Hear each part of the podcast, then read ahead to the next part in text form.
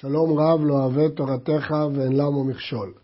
משנה תורה, ספר זמנים, הלכות שבת, פרק שלושה ועשרים. הפרק שלנו הוא הפרק האחרון מבין שלושת הפרקים המבארים את איסורי דרבנן שבות שנאסרו משום מלאכות מסוימות. בפרק זה מבאר הרמב"ם את האיסורים ששייכים למלאכת מכה בפטיש ועד מלאכת כיבוי. העושה נקב שהוא עשוי להכניס ולהוציא, כגון נקב של לול התרנגולים, שהוא עשוי להכניס ההוראה ולהוציא ההבל, הרי זה חייב משום מכה בפטיש. אני מזכיר שדיברנו בלול שמחובר לקרקע. לפיכך, כיוון שיש איסור תורה בנקב, גזרו חכמים על כל נקב, אפילו היה עשוי להוציא בלבד או להכניס בלבד. גזרה שמא יעשה נקב שגם להכניס וגם להוציא. אם כן, נקב להכניס ולהוציא חייב משום מכה בפטיש, נקב שהוא רק להוציא או רק להכניס הוא איסור דרבנן. ומפני זה אין נוקבים בחבית נקב חדש, ואין מוסיפים בו, אפילו הרחבת נקב אסורה, אבל פותחים נקב ישן. נקב שהיה כבר פתוח, מותר לפתוח אותו מחדש. והוא שלא יהיה הנקב למטה מן השמרים, שאם היה למטה מן השמרים, הרי זה עשוי לחזק ואסור לפותחו. כלומר, כאשר הסתימה היא חזקה במקום שהוא עיקר הכובד של החבית, שם פתיחת נקב נחשבת כעשיית נקב חדש והיא אסורה. נוקבים מגופה של חבית להוציא ממנה יין, ובלבד שיקבנה מלמעלה, אבל מצידה אסור, מפני שהוא כמתקן כלי. לעשות נקב בפתח חבית, מתקן כלי, כי כך היו נוהגים להוציא יין מחביות. אבל למעלה מותר, כי אף אחד לא היה עושה פתח מלמעלה כדי שלא ייכנסו אה, אה, פסולות לתוך היין. שובר אדם את החבית לאכול ממנה גרוגגות, ובלבד שלא יתכוון לעשות כלי. אין לו שום עניין לעשות כלי, הוא רוצה לשבור את החבית, לא לעשות פתח, ולכן התירו. הוא מביא אדם חבית של יין ומתיז את ראשה בסייף לפני האורחים ואינו חושש, שאין כוונתו אלא להראות נדיבות ליבו. לא גזלו שם משום מתקן כלי, מפני שכל כוונתו רק להראות את נדיבות ליבו, ולכן אין חשש של עשיית פתח יפה. כשם שאסור לפתוח כל נקב, כך אסור לסתום כל נקב. לפיכך אסור לסתום נקב החבית, ואפילו בדבר שאינו מתמרח ואינו בא לידי סחיטה. כזכור דיברנו שיש שתי בעיות בסתימת נקב. בעיה אחת, אם הוא סותם בבגד, שמא יסחט. בעיה שנייה, אם הוא סותם בטיט או בחומר, מבנה ממרח, ממחק. אבל אפילו אם לא יהיו שתי הבעיות האלה, עדיין יש בעיה שלישית, שהיא סתימת הנקב. ואמרנו שכמו שפתיחת נקב אסורה, גם סתימת נקב אסורה. אבל אם הניח שם אוכל כדי להצניעו, ותוך כדי כך חלק מהאוכל סתם את הנקב, מותר, כי הוא לא התכוון לסתום. ומותר להערים בדבר זה. פה הרמב"ם כותב שלכתחילה מותר להערים. אני מזכיר שבפרק הקודם ראינו ביטוי מהרים מותר, ורצינו לומר שהוא לא מתיר. פה כותב בפירוש הרמב"ם שמותר להערים בדבר זה. נזכיר שלכאורה בגמרא מפורש שהערמה מותרת רק לתלמיד חכם. הרמב"ם לא חילק בין תלמיד חכם ללא תלמיד חכם, ויש הסבר שמה שכתוב בגמרא לתלמיד חכם זה עניין אחר, זה לא על העניין שלנו. כל דבר שהוא גמר מלאכה, חייבים עליו משום מכה בפטיש, הסברנו שזה גימור. אחרי שהכלי מוכן ורק אה, פעולה אחרונה שעושה לו גימור, חייבים עליו מדין מכה בפטיש. מפני זה, הגורר כלשהו, או המתקן כלי באיזה דבר שיתקן, אפילו שזה לא גימור, חייב, גזרה משום גימור, או נראה כגימור. לפיכך, אסור להשמיע קול של שיר בשבת, בין בכלי שיר ובין בשאר דברים. אפילו להכות באצבע על הקרקע או ללוח אחת כנגד אחת כדרך המשוררים, או לקרקש את האגוז לתינוק או לשחק לו בזוג כדי שישתוק, כל זה וכיוצא באסור, גזירה שמא יתקן כלי שיר. אם כן, אמרנו שלתקן זאת אה, יכולה להיות מלאכת מכה בפטיש כשהיא גימור. לכן גזרו על כל תיקון. וגזרו גם על צורות שונות של השמעת כל שיר, בין אם זה בכלי שיר, בין אם זה ביד, משום חשש, שמא יתקן את הכלי. היו דעות בגמרא שאפילו קול שאיננו כלי שיר אסור, אבל הרמב"ם פוסק כדעת הריף שרק קול ששיר אסור, כדעת רבא בגמרא. ובכן הרמב"ם אוסר, נשים לב, אפילו באצבע על הקרקע או ללוח אחת כנגד אחת. מה פירוש אחת כנגד אחת? פירוש בקצב, כדרך המשוררים. קצב, לא סתם מכה, אלא מכה שהיא מלווה שיר, יכולה ללוות שיר, וזה אסור, שמא יתקן כלי שיר. מה הדין באצבע על אצבע? לא מפורש פה, אבל ישנה משנה שהיו מכים לפני כהן גדול ביום הכיפורים באצבע צרדה. כזה משנה חשב שהרמב"ם פה אוסר את זה, אבל פשט הרמב"ם זה אצבע על הקרקע או על הלוח. אין מספקים ולא מרקדים ולא מטפחים בשבת, גזירה שמא יתקן כלי שיר, ולספק כלאחר ידו בשינוי מותר. אין שתים על פני המים, גזירה שמא יתקן חבית של שייטים. בריכה שבחצר מותר לשוט בה, שאינו בא לעשות, שאינו בא לעשות בה חבית של שייטים. והוא שתהיה לה שפה מוקף, מוקפת, שלא יעקר ממנה המים, כדי שיהיה היכר והפרש בינה לבין הים. נסביר. הרמב"ם אוסר מדין אחד בלבד, שמא יעשה חבית של שייטים, לא מפני שום סיבה אחרת. והרמב"ם אומר שבבריכה שיש לה שפה והיא מובדלת מן המים, אין חשש שהיא תיראה כחלק מן הים, ואין חשש שהוא יעשה בה חבית של שייטים. הדבר הזה בנוי מתירוץ הגמרא, ישנם מפרשים פירושים אחרים בחילוק הגמרא, אבל זה הסברו של הרמב"ם. אין חותכים שעופרת של קנה, מפני שהוא כמתקן כלי. הייתה חתוכה, אף על פי שאינה מתוקנת, מותר להכניסה בנקב וחבית בשבת, להוציא ממנה יין, ואין חוששים שמא יתקן. לכתחילה לא חותכים שופרת, אבל אם היא חתוכה, אין לי מה לדאוג שהוא יכוון אותה בדיוק, ישפשף אותה, יתקן אותה, לא גזרו.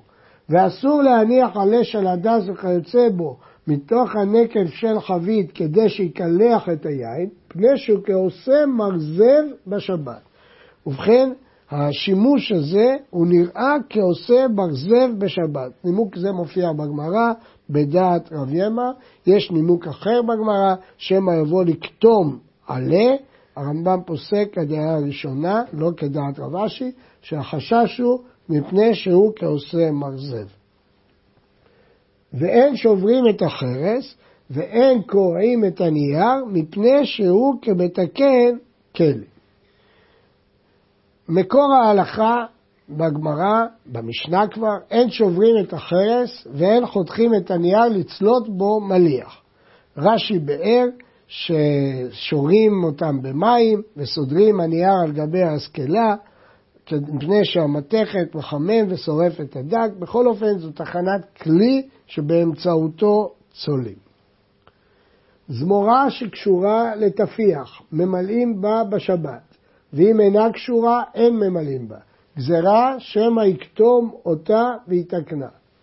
מה מדובר? היו משתמשים בענף גפן ארוך שמחובר לפח קטן כדי לשאוב, כמו חבל ודלי. אם הזמורה קשורה בתפיח, מותר, אבל אם אינה קשורה, אלא שהפח, התפיח, מוחזק באמצעות איזושהי בליטה בקצה הענף, אסור, שמא יקטום את הזמורה ויתקע את הפח, ואז הוא ייראה כמתקן כלא.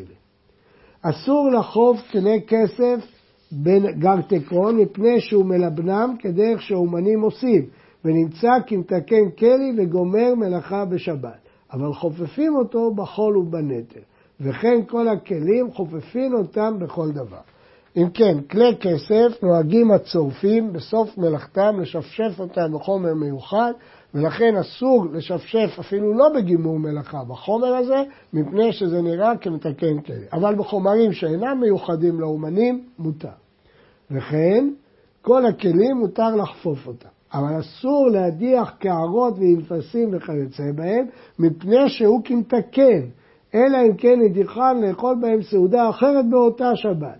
אבל כלי שתייה, כגון כוסות וקיתונות, מותר להדיחם בכל עת שאין קבע לשתייה. כוסות תמיד אדם צריך, אבל כלי אוכל, אם הוא לא זקוק לסעודה באותה שבת, אסור. לכאורה, וכך בדרך כלל מפרשים, שהאיסור הוא הכנה מפני קודש לחול, משבת למוצאי שבת. אבל מלשון הרמב"ם משמע שזה קשור לתיקון. לכאורה איזה תיקון יש פה? מדוע הרמב"ם כרך את זה בתיקון? בספר יד פשוטה מפרש שהכנת הסעודה לפעם הבאה, או מיטה לפעם הבאה, יש בה מעין תיקון. ואין מציעים את המיטות בשבת כדי לישון עליהם למוצאי שבת, אבל מציעים מלילי שבת לשבת, כפי שהסברנו קודם. אסור להטביל כלים טמאים בשבת, מפני שהוא כמתקן כלי. הדבר הזה מפורש במשנה, שכל דבר שנטהר בטבילה, יש בו מעין תיקון, תיקון כלי, לכן אסור להטביל כלים בשבת. אבל אדם טמא מותר, מפני שנראה כמקר, ולא חייב להיראות כתיקון כלי. ואין מזים עליו בשבת, כי אף אדם לא הולך שיזו עליו, אלא לצורך טהרה, ולכן נראה כמתקן כלי. המטביל כלים בשבת, בשוגג ישתמש בהם, במזיד לא ישתמש בהם עד למוצאי שבת. ומותר להטביל את המים הטמאים בשבת, כיצד יעשה? נותנם בכלי שאינו מקבל טומאה, כגון כלי אבנים, ומטביל הכלי במקווה עד שיעלה מהמקווה עליהם ויטהרו.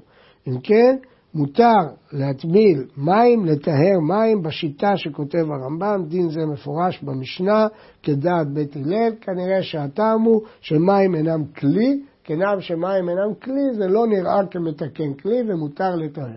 טהרה של מים היא באמצעות זריעה, השקה שמים מעורבים במים טהורים נטהרים. המגיד משנה מאיר פה הלכה שטבילת כלים שנלקחו מהגויים דינה כטבילת כלים מטומאה והיא אסורה. אין מגביהים תרומות ומעשרות בשבת, מפני שנראה כי מתקן דבר שלא היה מתוקן.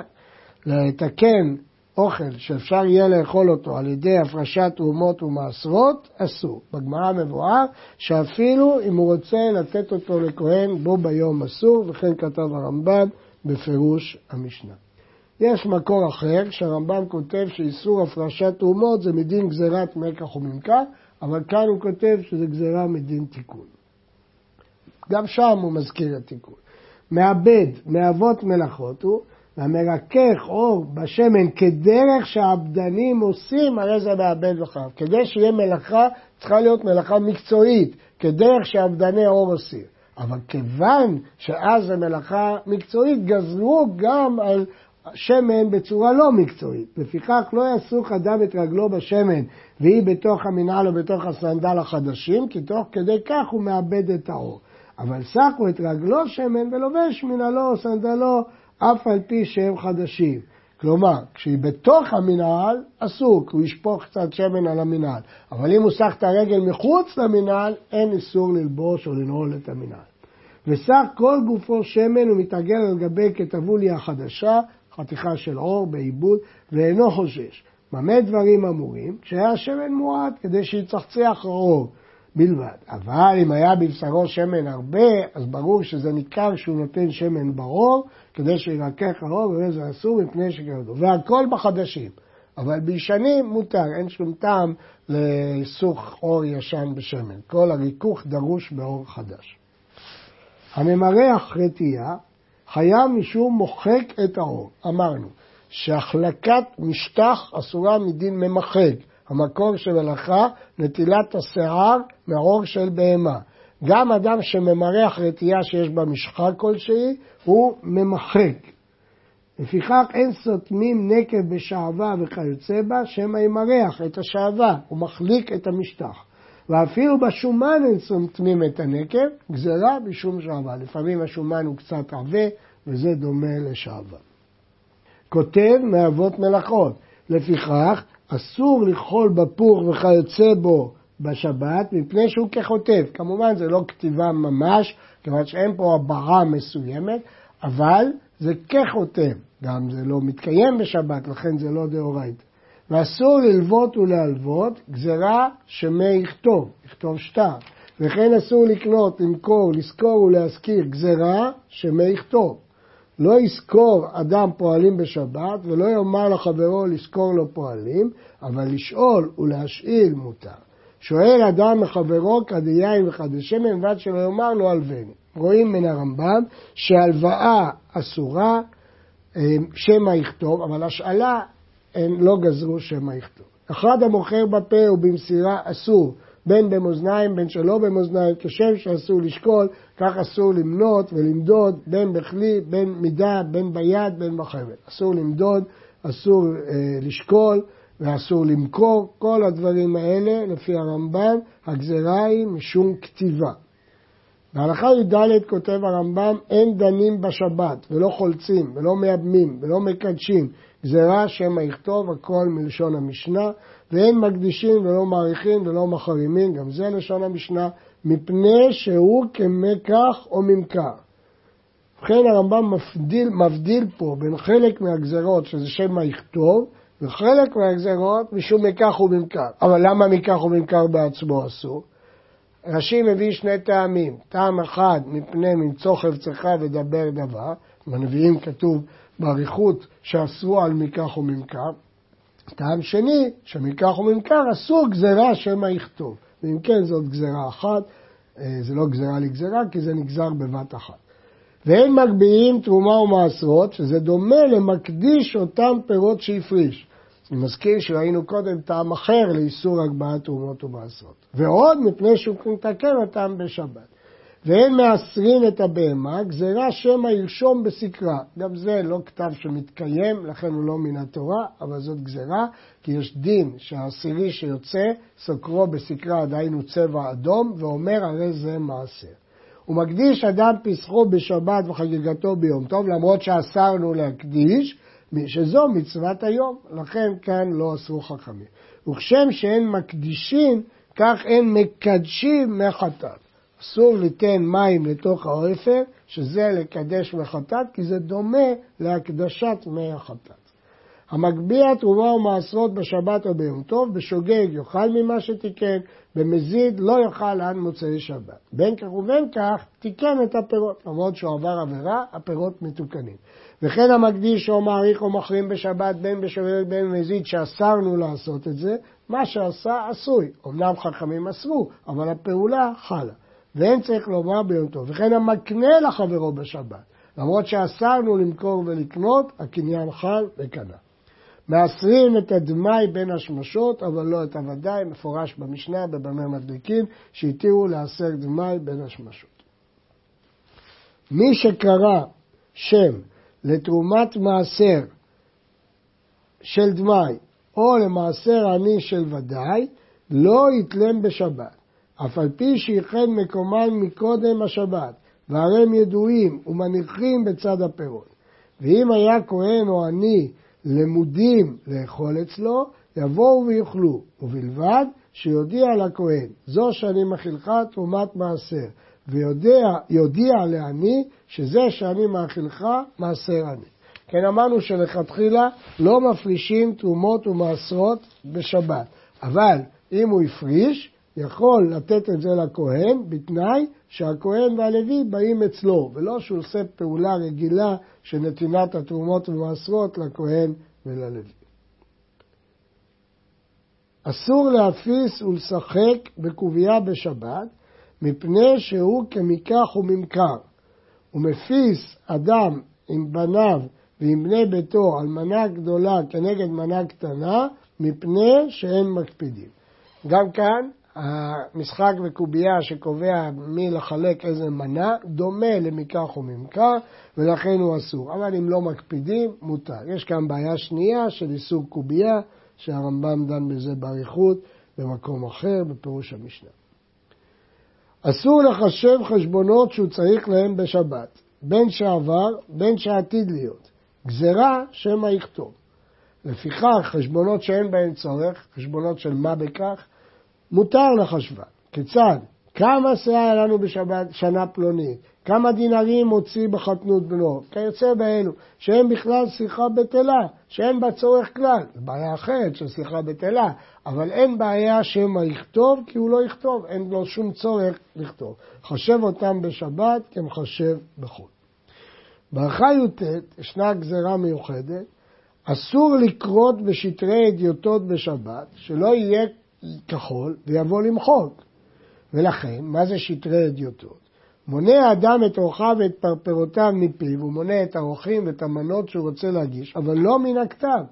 הוא לא יכול לקרוא מתפריט את המנות שיש לו בשבת או את האורחים, כדי שלא יקרא בשטרי אדיוטות. לפיכך, אם היו שמות חקוקים על הטבלה או על הכותל, מותר לקרוא אותם, מפני שאינו מתחלף בשטר. אז לפי זה יוצא שאם יש רשימה של תפריט, של מנות או של אורחים, אסור לקרוא אותם, כי זה דומה לשטרי אדיוטות.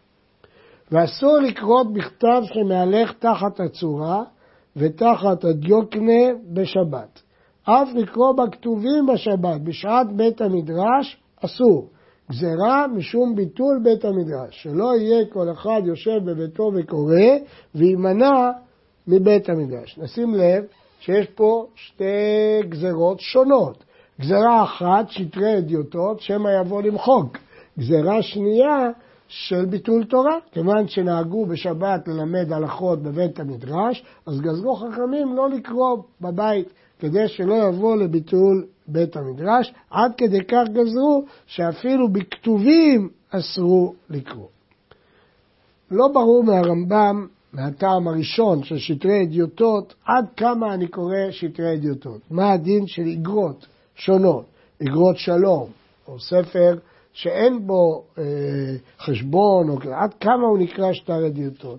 מלשון הרמב"ם נראה שדווקא מה שדומה לשטר, מונה את אורחיו ואת פרפרותיו, אבל הרשב"א אסר אפילו גזירת איגרות שלום, ויש שחילקו.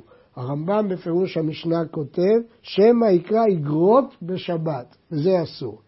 אבל לא ברור לאיזה איגרות הוא התכוון.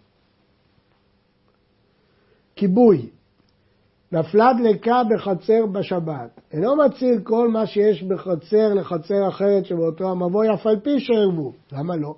הרי אין פה איסור טלטול, ולמה שלא נתיר לו להוציא את הכלים? גזירה שמא יכבה הדלקה כדי שיציל, פני שאדם בהול על ממונו. אם הוא יתעסק בעניינים של הדלקה, תוך כדי הצלת הכלים, הוא ייבהל ויכבה חלק מהדלקה. לפיכך גזרו שלא יציל אלא מזון שהוא צריך לו לאותה שבת. וכלים שצריך להשתמש בהם בשבת, ובגדים שיכול ללבוש, שנמצא, מתייאש מן הכל, הוא כבר אומר הכל הלך חוץ ממה שאני מוכרח, הוא לא יבוא לידי כיבוי. הרמב"ן קצת מטעים את הטעם של הגזרה, שאנחנו רוצים שהוא יסיח את דעתו בכלל מהדלקה. ואם לא ערבו, אף מזונו וכליו אינו מציל, כי אז טלטול ואת זה לא התירו, אפילו מפני הפסד ממון. האם זה דווקא באותה חצר שנפלה הדלקה אסור, אבל בחצר אחרת מותר שהוא לא יבוא לכבות? זאת סברה של התוספות שאין לה ראייה, ויש שדייקו מהרמב"ם, כמו התוספות, בגלל שהוא אומר נפלה דלקה בחצר. אבל אין ראייה מפורשת אה, לדבר הזה. ומה הוא מציל עם זונו? אם נפלה דלקה בלילי שבת, מצילין מזון שלוש סעודות, כי דרו... זה המזון הדרוש לו לשבת. ראוי לאדם לאדם וראוי לבהמה לבהמה. נפלה בשחרית, מצילים מזון שתי סעודות. במנחה מצילים מזון סעודה אחת. במילים אחרות, רק מה שעדיין הוא נזקק לשבת. במה דברים אמורים? במציל בכלים הרבה. או שהיה ממלא כלי ומוציאו ומערב וחוזר ממלא אותו שנייה, הוא שאין מציל למה שהוא צריך לו. אבל אם הוציא כלי אחד, הוצאה אחת, אף על פי שיש בו כמה סעודות, מותר. כיצד?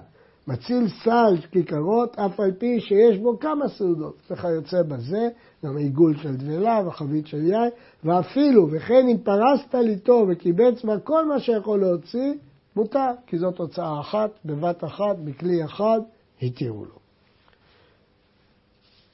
אה, זה תלוי בדיון הגמרא, וכך פוסק הרמב"ם. אמר לאחרים בואו והצילו לכם, כל אחד ואחד מציל מזון שהוא צריך לו, או כלי אחד שמחזיק אפילו דבר גדול. כל אחד צריך למזון, ואמרנו שהתירו, לא התירו רק לו, התירו לכל אחד להציל את מזונו. והרי הוא של המציל, כל מי שהציל זכה במה שהוא הציל, כי זה אחרי ייאוש. ואם לא רצה המציל לקחתו, ונתנו לבעליו, מותר לו ליטול ממנו אחר השבת שכר עמלו, ואין זה שכר שבת, שהרי אין שם מלאכה ולא איסור שלא הוציאו למקום מעורב. לכאורה הרי אסור לשלם שכר בשבת. אומר הרמב"ם, אבל המלאכה לא הייתה בכלל אסורה, זה גזירת חכמים שלא להציל, ולצורך מזון התירו להציל. אם כן הוא עשה פעולה מותרת, ולכן מותר לו ליטול שכר. הנימוק הזה תמוה. שהרי כשדיברנו על שכר שבת, לא הגדרנו שמדובר דווקא במלאכות אסורות, אלא שאתה משלם עבור השבת. אם כן, מדוע הרמב"ם מנמק פה שאם אין בו שום אה, איסור, לא נחשב הדבר שכר שבת וצריך עיון. הציל פת נקייה, אינו חוזר ומציל פת שאינה נקייה, כי כבר יש לו פת נקייה. אבל אם הציל פת שאינה נקייה בתחילה, הוא יכול לטעון, אני עכשיו זקוק לפת נקייה. חוזר ומציל פת נקייה. הוא מציל ביום הכיפורים מה שהוא צריך לשבת, אם היה יום הכיפורים בערב שבת.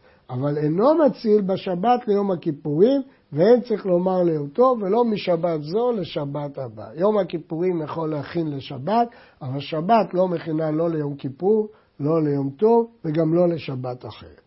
ומה הוא מציל ללבושו?